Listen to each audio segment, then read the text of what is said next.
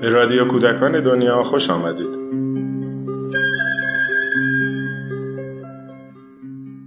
سلام. پیمان نامه حقوق کودک مورد قبول ترین سند حقوق بشر در تاریخه. در سال 1989 این سند مهم بین‌المللی مورد پذیرش تقریباً تمامی اعضای سازمان ملل متحد قرار گرفت.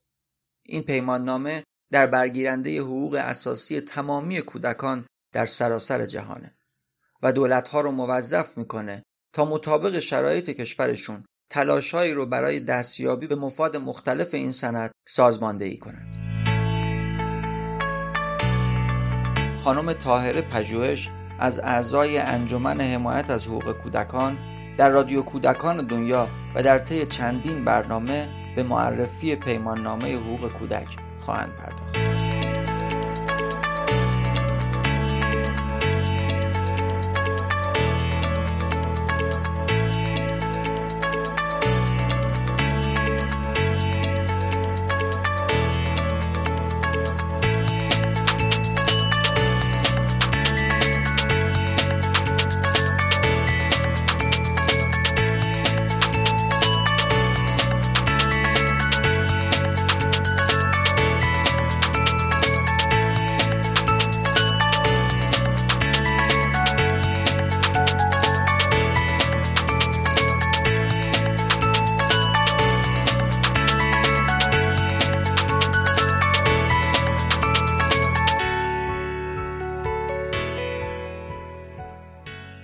با سلام حضور همه دوستانی که آشنایی با پیمان نامه رو پیگیر هستند. ماده 39 پیمان نامه رو پی میگیریم. ماده 39 پیمان نامه حقوق کودک: کشورهای عضو کلیه اقدامات مقتضی را به عمل خواهند آورد تا بهبود جسمانی و روانی و ادغام مجدد اجتماعی کودکی که قربانی هر گونه بی‌توجهی، بهره‌کشی، آزار، شکنجه و یا سایر اشکال رفتار یا تنبیه بیرحمانه، غیر انسانی یا تحقیرآمیز و یا مخاصمات مسلحانه واقع شده است تسریع گردد. بهبود و ادغام مجدد مذکور باید در محیطی صورت پذیرد که تندرستی، عزت نفس و منزلت کودک را تقویت می‌کند. خب همینطور که دیدیم اون چیزی که بیشتر از همه مد نظر هست بهبود جسمانی و روانی کودکیه که قربانی انواع آزارها واقع شده. اخبار رو که نگاه بکنید میتونید اخبار نگران کننده ای رو در رابطه با کودکان شاهد باشید، مثل گم شدن 10,000 کودک مهاجر که پدر مادرشون تقاضای پناهندگی داشتن. بنابر آمار سازمان جهانی بهداشت بیش از 40 میلیون کودک در سراسر جهان مورد انواع آزارها قرار میگیره. اینا در واقع مستقل از کودکانی هست که کودکان کاری که خود کار در واقع کودک کار به یه شکلی کودکانی هستن که مورد بهره‌کشی و آزار واقع میشن. خب حالا اگه بخوایم کودکان نیازمنده به مراقبت و حمایت رو دسته‌بندی کنیم، میتونیم از کودکان خیابانی نام ببریم که شامل کودکان رها شده و گم شده و کودکانی که ممکنه در خیابان‌ها ساکن باشن. اینا خب توی بعضی از کشورها خیلی زیادن. ما در کشورمون به مفهوم کودکی که در خیابان کار و زندگی بکنه تعدادشون خوشبختانه هنوز خیلی زیاد نیست، ولی توی کشوری مثل هند کودکان با خانواده هاشون هستن که خیلی وقتا در خیابان زندگی و کار میکنن. کودکان شاغل هستند که کل کودکان کاری که وجود دارن جزو این دسته تقسیم بندی میشن. کودکان قربانی تجارت انسان یا قاچاق هستند که دربارشون صحبت کردیم. کودکانی که توانایی اونا متفاوته، ممکنه به هر دلیلی شبیه تواناییشون شبیه توانایی همه کودکان نباشه. حالا به اسم کودکان معلول در پیمان نامه ازشون اسم برده شده. کودکان معتاد، به ویژه بچه‌هایی که تو خانواده‌هاشون با یه شکلی دچار اعتیاد میشن، از مثلا نوزادها ما داریم تا به هر حال همون مفهوم کودک به معنی افراد زیر 18 سال، کودکانی که با قانون در تعارض قرار دارن، کودکانی که در مؤسسات زندگی میکنن، حالا شبه خانواده ها، مراکز بهزیستی، تمام اینا میتونه شامل این موارد بشه. کودکانی که بیماری روانی دارن، کودکانی که به HIV مبتلا شدن و کودکان پناهنده‌های سیاسی و کودکانی که خانواده هاشون دچار بحرانن، خانواده‌ای که بچه‌هایی که دچار مشکلات عدیده هستن، از همپاشیدگی خانواده، بعضی وقتا همش هم با همه، یعنی خیلی از این موارد با هم دیگه تداخل داره برای سرپرستی اون کودک که در واقع خانواده دچار تشتت میشه، حالا یا بیمارن یا زندانی پدر یا از مواد مخدر استفاده میکنن، به یه شکلی خانوادهشون دچار بحرانه. پس دسته‌بندی این کودکانی که نیازمند حمایت و مراقبت هستند، در واقع درخواست ماده 39 پیمان نامه است که دولت‌ها بهش رسیدگی بکنن.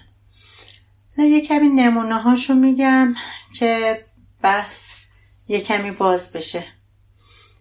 مثلا وقتی که کودکی در واقع میگه کودکی که شما در خیابان که دارید راه میرید ممکنه به یک کودکی برخورد بکنید که راه نمیره، مثلا کنار خیابون نشسته و وضعیتش وضعیت بسامانی نیست.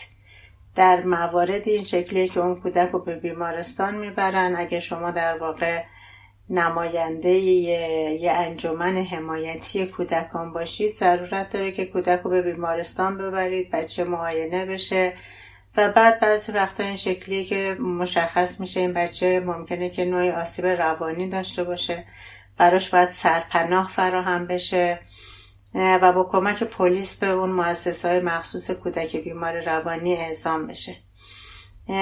دیده شده که بعضی موارد بچه‌ها سلامتی خودشون رو به دست آوردن، بنابراین اینجا دارم تاکید میکنم روی اینکه به چه شکل‌هایی ما میتونیم که بهبود وضعیت کودکان رو تضمین بکنیم. یا بچه‌هایی هستن که ممکنه که از خونه بیرون اومده باشن و نخوان که دیگه برگردن به خونه. اینا باز مواردی هست که باید مؤسسات دولتی و غیر دولتی وجود داشته باشن که بتونن به کودکان کمک بکنن.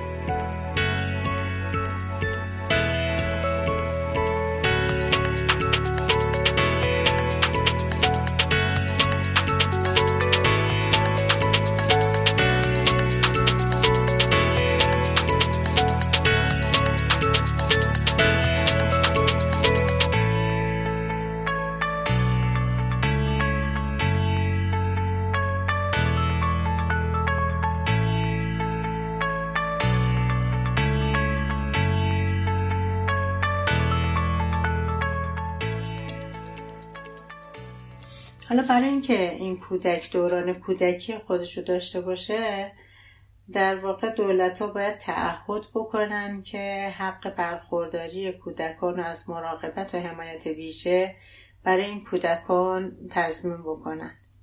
حق برخورداری از دسترسی به خدمات پایه مثل سرپناه، مراقبت بهداشتی، آموزش، کمک حقوقی و بازپروری فراهم بشه برای اون کودکی که در خیابان زندگی میکنن.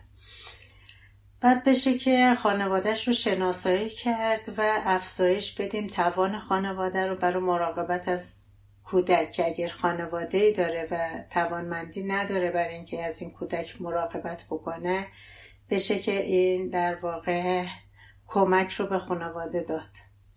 اینکه هنگام تصمیم گیری در مورد منافع عالی کودک باز گزینش و حقوق اون مد نظر باشه. یعنی هر موقع که در مورد کودک می‌خوایم تصمیم گیری بکنیم، مهم اینه که منفعت اون کودک رو در نظر بگیریم.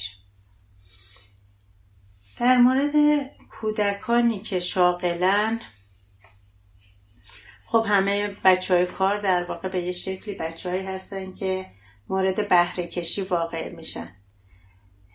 حالا انواعش رو حتما روزمره خودتون دیدید.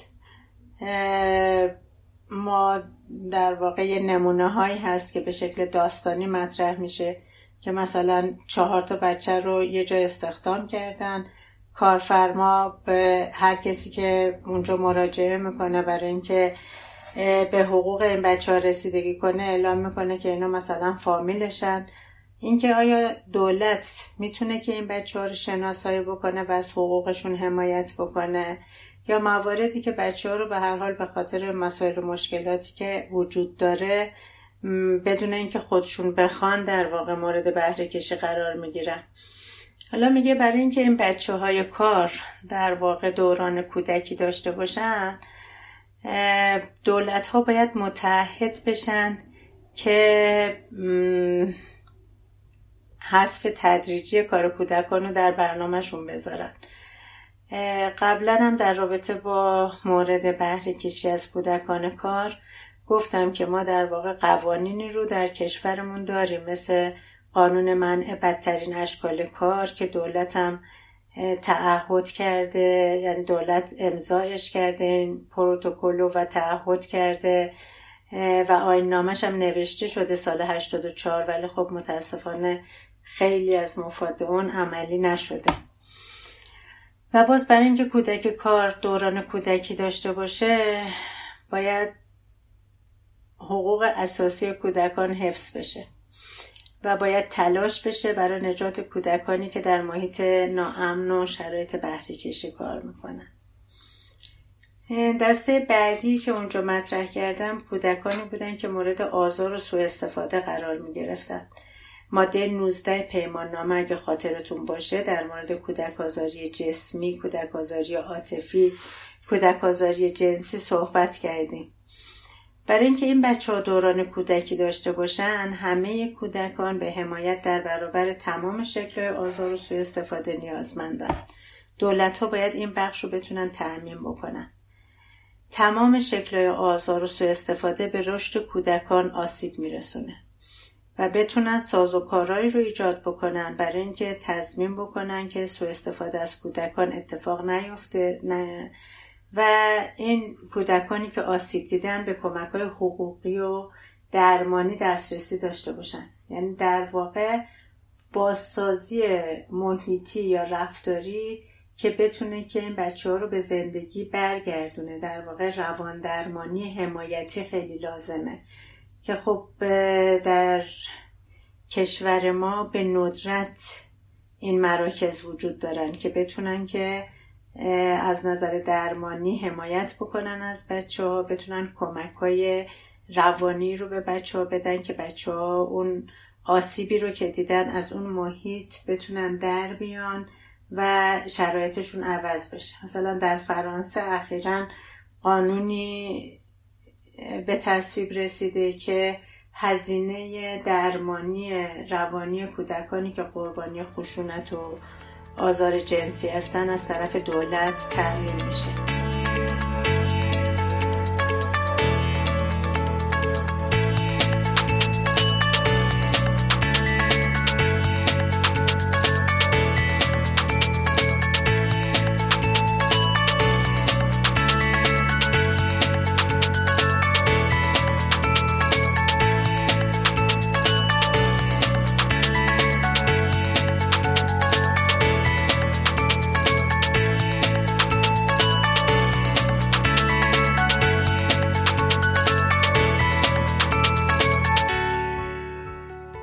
دسته بعدی در واقع کودکانی بودن که قربانی تجارت جسمی بودن، حالا به هر شکلی. برای اینکه اون بچه ها هم دوران کودکی داشته باشن باید که شرایطی فراهم بشه که اونا رو به جامعه برگردونه. برای این یه سری کوشش‌های خاص لازمه که حالا یکی از بخشاش تأمین همه نیازهایی که کودک داره و بعد در واقع باز همون روان درمانی حمایتی برای بچه هم باز مد نظره. کودکانی که تواناییشون متفاوته، حالا شخص با توانایی متفاوت رو تعریف کنیم، به دلیل نوعی عیب و نقص انجام فعالیت بدنی براشون دشواره، مثل دشواری در راه رفتن، شنیدن، دیدن، صحبت کردن و حتی بعضی وقتا درک مفاهیم. این در واقع همه وقتی که عملکرد معمولی فرد دچار ناتوانی میشه، حالا معلولیت نامیده میشه، نقص عضو نامیده میشه، که حالا این دلایل متفاوتی رو داره. حالا برای اینکه این بچه هم دوران کودکی داشته باشن لازم هست که نسبت به این موارد متعهد باشن دولت‌ها، اعتقاد به این که بسیاری از معلولیت‌ها قابل پیشگیری هستند، زیرا از خدمات بهداشتی ناچیز، سوء تغذیه، خرافات و بی‌توجهی ناشی میشن و اینکه با مداخله به موقع میشه روی اونا تأثیر گذاشت و اصلاحشون کرد. اینکه بشه اون بچه‌ها رو که این در واقع تواناییشون متفاوته با بقیه بچه‌ها ادغام کرد، جداشون نکرد، مدارس استثنایی و همه این بحثایی که بچه‌ها رو به یه شکلی جدا میکنه از جامعه، اینا اون مواردی هست که باید مورد نقد و بررسی قرار بگیره. یه دسته دیگه از این بچه‌ها میتونن مثلا بچه‌های با خیابونی و رها شده باشن، اینا هم باز تواناییشون متفاوته و اینا باز در معرض خطر قرار دارن. لازمه که به نیازشون اولویت داده بشه و بهش رسیدگی بشه. دسته بعدی کودکان معتاد بودن، یعنی اینکه هر ماده شیمیایی که بتونه رو بدن بچه به یه شکلی تأثیر بذاره که بدون اون ماده نتونه زندگی عادی داشته باشه، اونو بچه‌هایی هستن که در واقع به یه شکلی معتاد تلقی میشه. حالا برای اینکه اون بچه هم دوره کودکی داشته باشن باید در واقع بچه‌هایی که حالا یا از دارو استفاده میکنن، اینا در واقع قربانی شرایط ناسالم بهداشتی و درمانی بدونیم و بتونیم که یه راهکارهایی رو برای بازپروری چند جانبه این بچه‌ها داشته باشیم و اینا رو برگردونیم به زندگی عادی. متاسفانه ما مواردی رو که برخورد داشتیم، خب بیمارستان این بچه‌ها رو نمیپذیره، مراکز نگهداری این بچه‌ها رو نمیپذیره، یکی دو تا مرکز توسط بهزیستی ایجاد شده که امیدواریم که بتونه که پاسخگو باشه در این رابطه، که کافی نیست، به هر حال اینکه کافی نیستش و مطمئنیم، ولی امیدواریم که بتونن با در نظر گرفتن اینکه شرایطی که بچه‌ها توش هستن باعث میشه که بچه‌ها دچار این مشکل بشن، بتونن که این راهکاری رو برای بازپروری چند جانبه این بچه‌ها بتونن پیدا بکنن و گسترش بدن.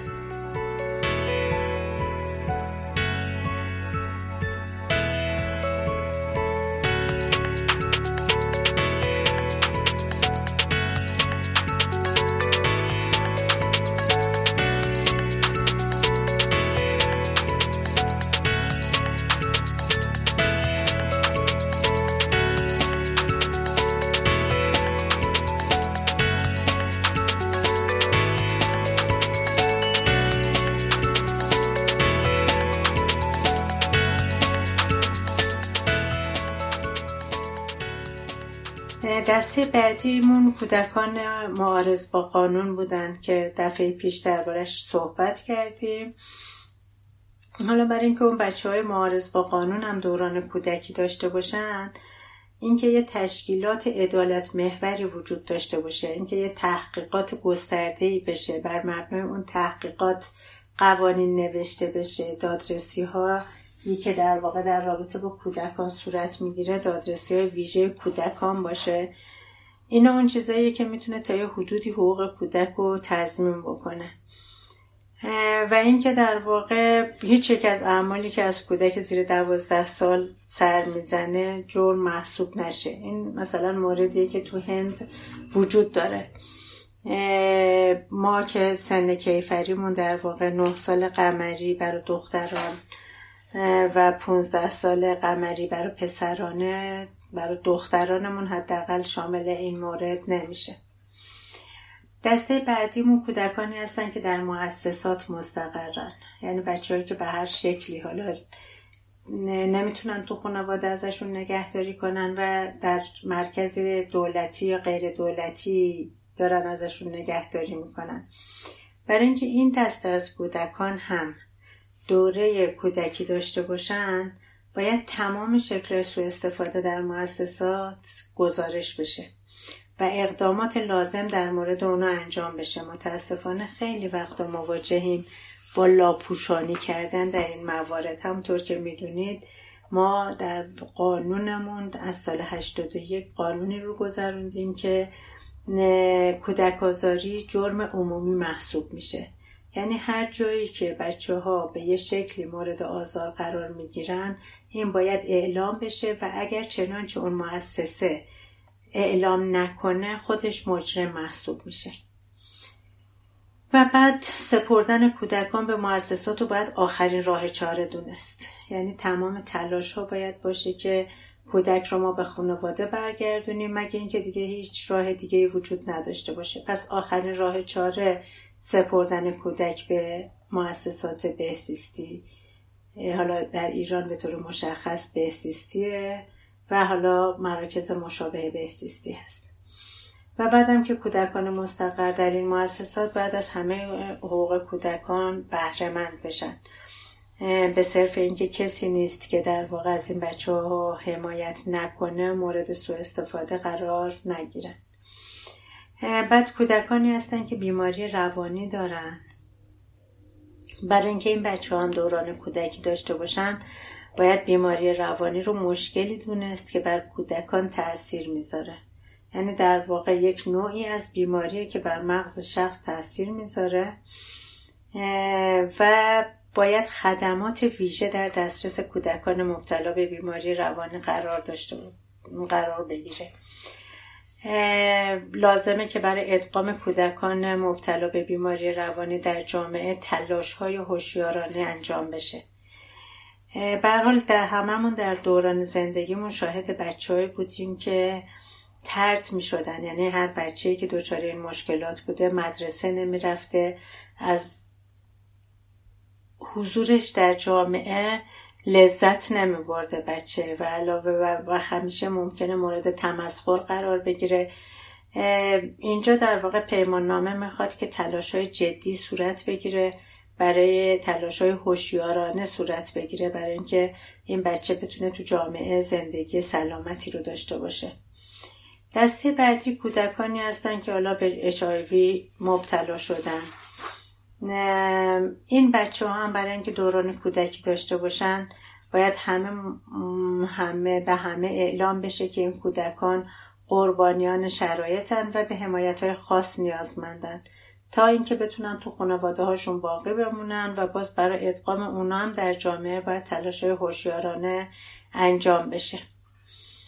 بعد کودکان آسیب دیده از درگیری‌های مسلحانه و فجایع جنگ هستند. اینو به هر حال کم و بیش باش آشناییم، ما که دوران جنگ رو تجربه کردیم.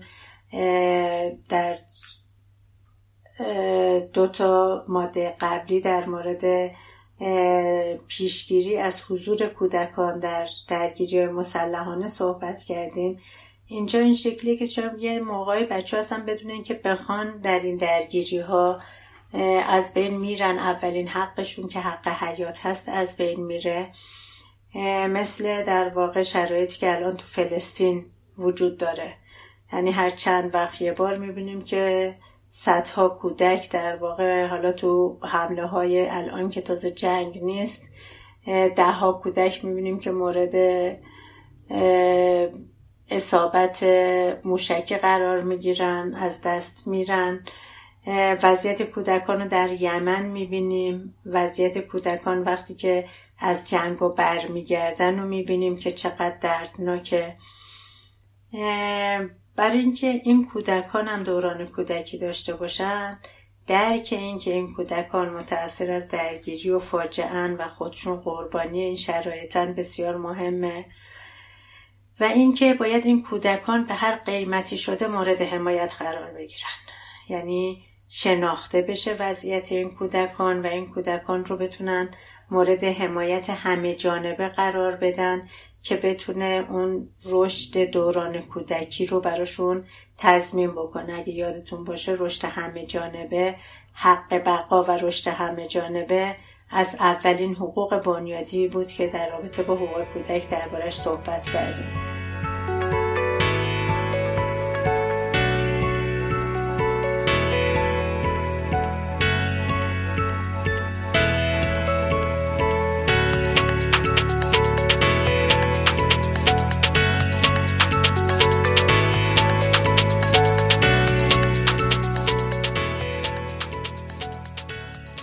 دسته بعدی کودکان پناهنده سیاسی هستن. حالا شرایطی که الان هست بر بچه‌هایی که حالا در عراق بودن، در افغانستان هستن، در همه شرایطی که به هر حال اون کودک نمیتونه زندگی عادی داشته باشه و مجبوره که در یه جای دیگه زندگی کنه. باز برای اینکه اون بچه‌ها هم دوران کودکی داشته باشن، درک اینکه این بچه‌ها پناه در واقع قربانی شرایطن و باید به هر قیمتی شده این کودکان مورد حمایت قرار بگیرن. و دسته آخر کودکانی بودن که خانواده‌هاشون دچار بحران بودن. حالا به هر شکلی که این بچه‌ها دچار بحران قرار میگیرن، برای اینکه این بچه‌ها هم دوران کودکی داشته باشن، باز باید بدونیم که کودکان این خانواده‌های بحران زده قربانی شرایطن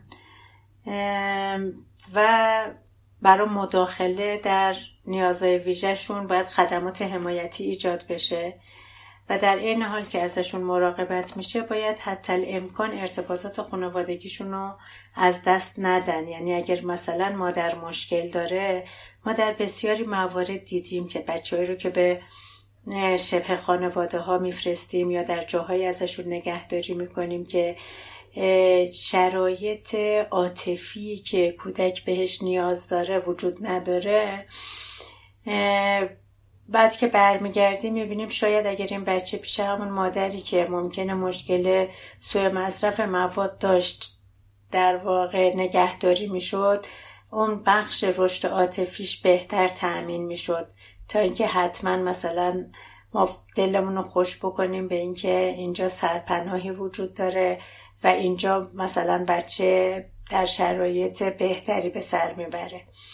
در نظر گرفتن همه این مشکلات با هم دیگه و پیدا کردن یه راه حلی که واقعا منافع عالی کودک درش تأمین بشه، نیاز به همفکری همه اون سازمان‌های درگیر داره. یعنی اینکه مددکار مجموعه، روانشناس، کسایی که با بچه‌ها در آموزش مثلا دارن کار میکنن و مسئولین اون جاهایی که این بچه‌ها رو در واقع نگهداری میکنن، ضرورت داره که با هم بشینن تصمیم بگیرن و بتونن بهترین تصمیم رو بر مبنای شرایط این بچه‌ها اتخاذ بکنن. پس در واقع اون چیزی که بسیار مهمه اینه که کودک حق داره که حالا در هر فرایندی که مربوط بهش میشم مشارکت بکنه. یعنی ما بتونیم شرایطی رو بر بچه ها فراهم بکنیم که کودکی که مورد آزار واقع شده بتونیم که همه شرایط رو براش مهیا بکنیم.